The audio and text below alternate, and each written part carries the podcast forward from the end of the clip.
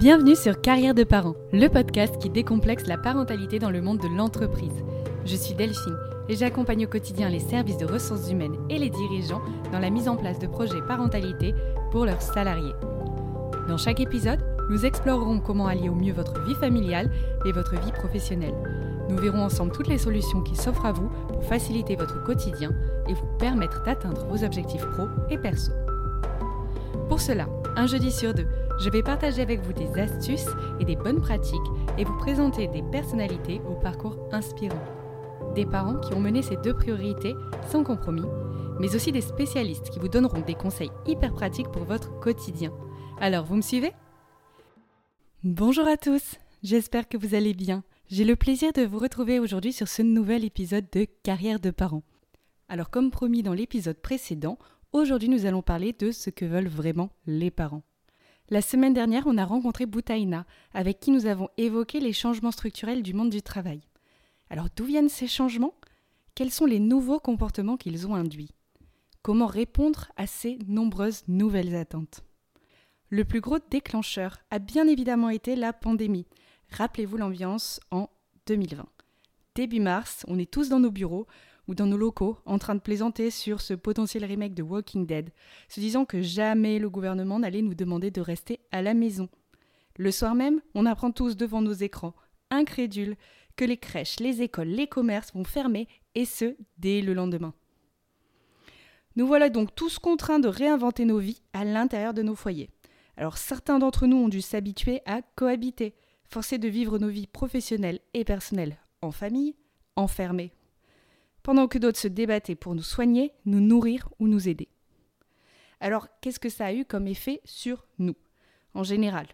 Le premier gros changement, ça a été l'avènement du télétravail. Le télétravail est devenu la norme dans un certain nombre de métiers. Et obligés à travailler depuis chez nous, on a appris plusieurs choses. La première chose qu'on a appris, c'est qu'on est tout aussi efficace, voire même parfois plus, chez soi qu'au bureau. On a ressenti un certain gain de productivité. La deuxième chose, c'est qu'on peut garder le lien social si on s'organise bien et qu'on est bien accompagné.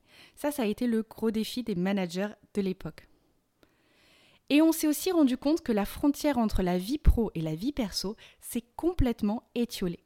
On a fait rentrer le travail dans la maison et à contrario, on s'est habitué à apercevoir des enfants à l'écran des visioconférences, ce qui a demandé un grand nombre d'ajustements.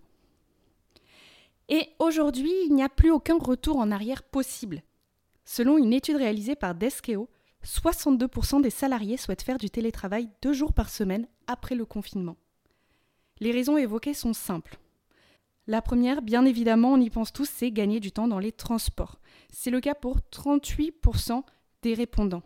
En Île-de-France, par exemple, on le sait, on a euh, chacun une à deux heures de transport par jour, ce qui est non négligeable en termes de perte de temps. La deuxième raison évoquée pour vingt-sept pour cent des personnes, c'est de pouvoir travailler au calme. Mais ça, c'est dans le cas idéal, sans compter la fermeture des crèches et des écoles pour cas Covid. Et la dernière raison évoquée, c'est de s'organiser plus librement, pour dix-neuf pour cent des répondants. En télétravail, je peux lancer une machine, préparer le repas du soir, faire quelques courses, prendre du vrai temps pour moi pendant les pauses. Le second gros changement qu'on a pu observer, ça a été ce besoin de bien-être, que ce soit au bureau, avec des aménagements liés à la qualité de vie et des conditions de travail. Parce qu'on s'est rendu compte qu'en améliorant le bien-être des salariés, ceux-ci se sont révélés plus productifs, plus motivés et plus engagés. Alors ça peut passer par une réorganisation ou un aménagement des espaces de travail, une flexibilité dans les horaires ou la mise à disposition de services qui prennent soin des salariés autour par exemple de la nutrition, du sport ou des médecines douces. On a aussi besoin que nos vies privées soient prises en considération. Maintenant qu'on est habitué à croiser toutes les facettes de notre personnalité, on a envie que ce soit la norme.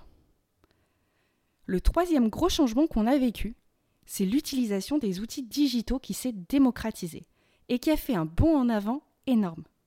On l'a vu surtout avec l'utilisation de la visioconférence qui s'est accrue et qui s'est démocratisée.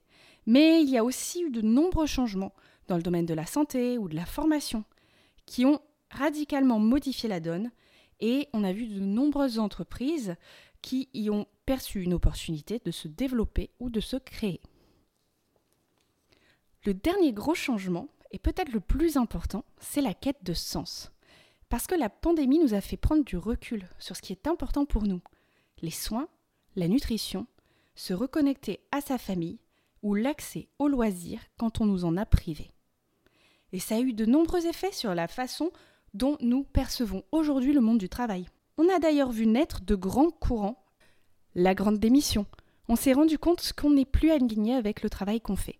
On est malheureux dans son travail et on décide qu'il est plus sain pour nous de partir que de rester. On a assisté aussi à l'Eldorado du freelancing, c'est-à-dire que pour maîtriser nos vies, on se met à notre compte. On perçoit aussi de plus en plus le prisme du fantasme de changement de vie.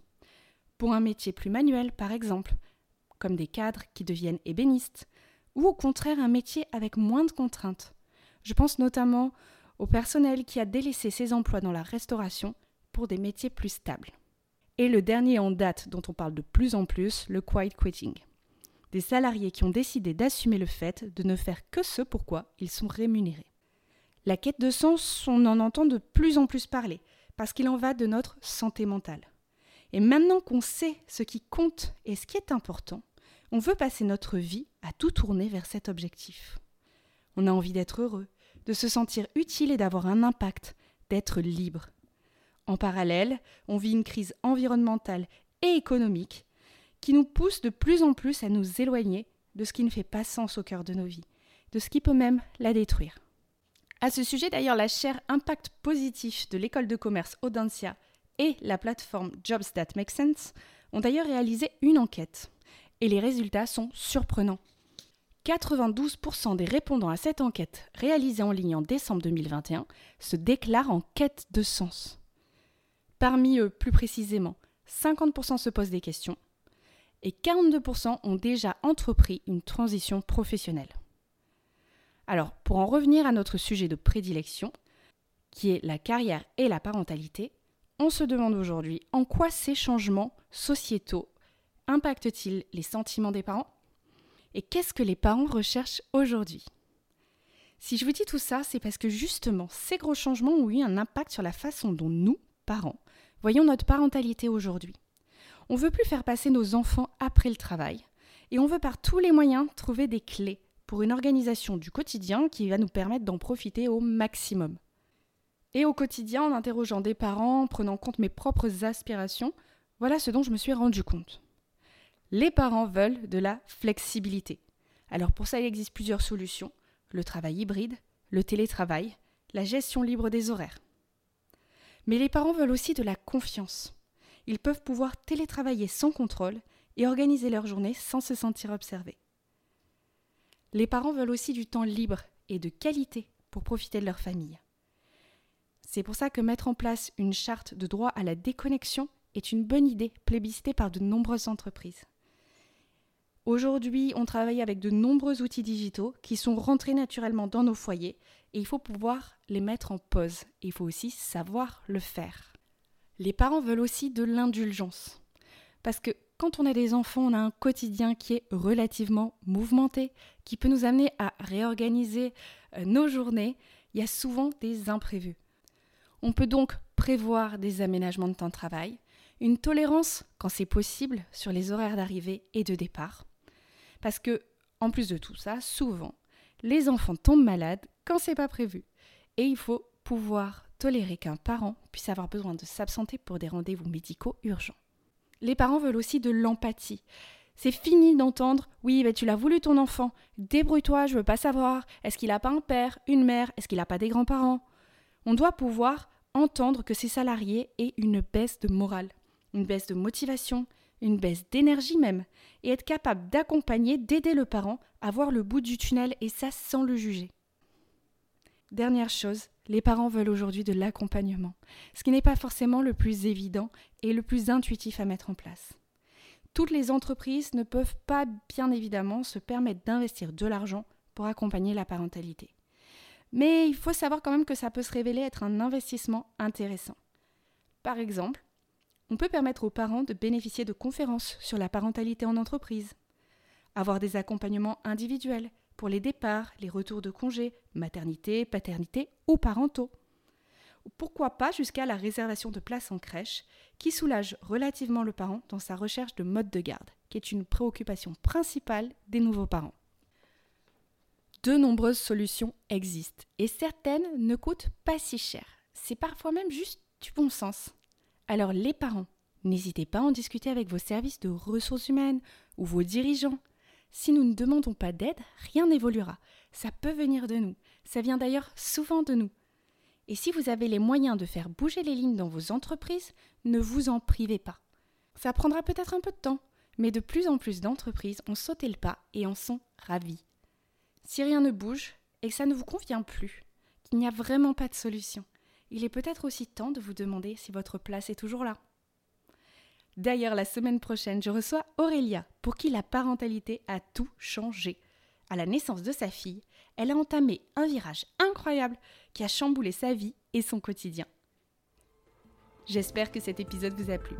Si vous voulez soutenir le podcast, abonnez-vous pour ne manquer aucun épisode et être prévenu de chaque sortie. Vous pouvez aussi liker ou commenter sur votre plateforme d'écoute préférée. Quant à moi, je reste à votre écoute pour continuer les échanges sur les réseaux ou par email et toujours partante pour recueillir vos témoignages. À bientôt!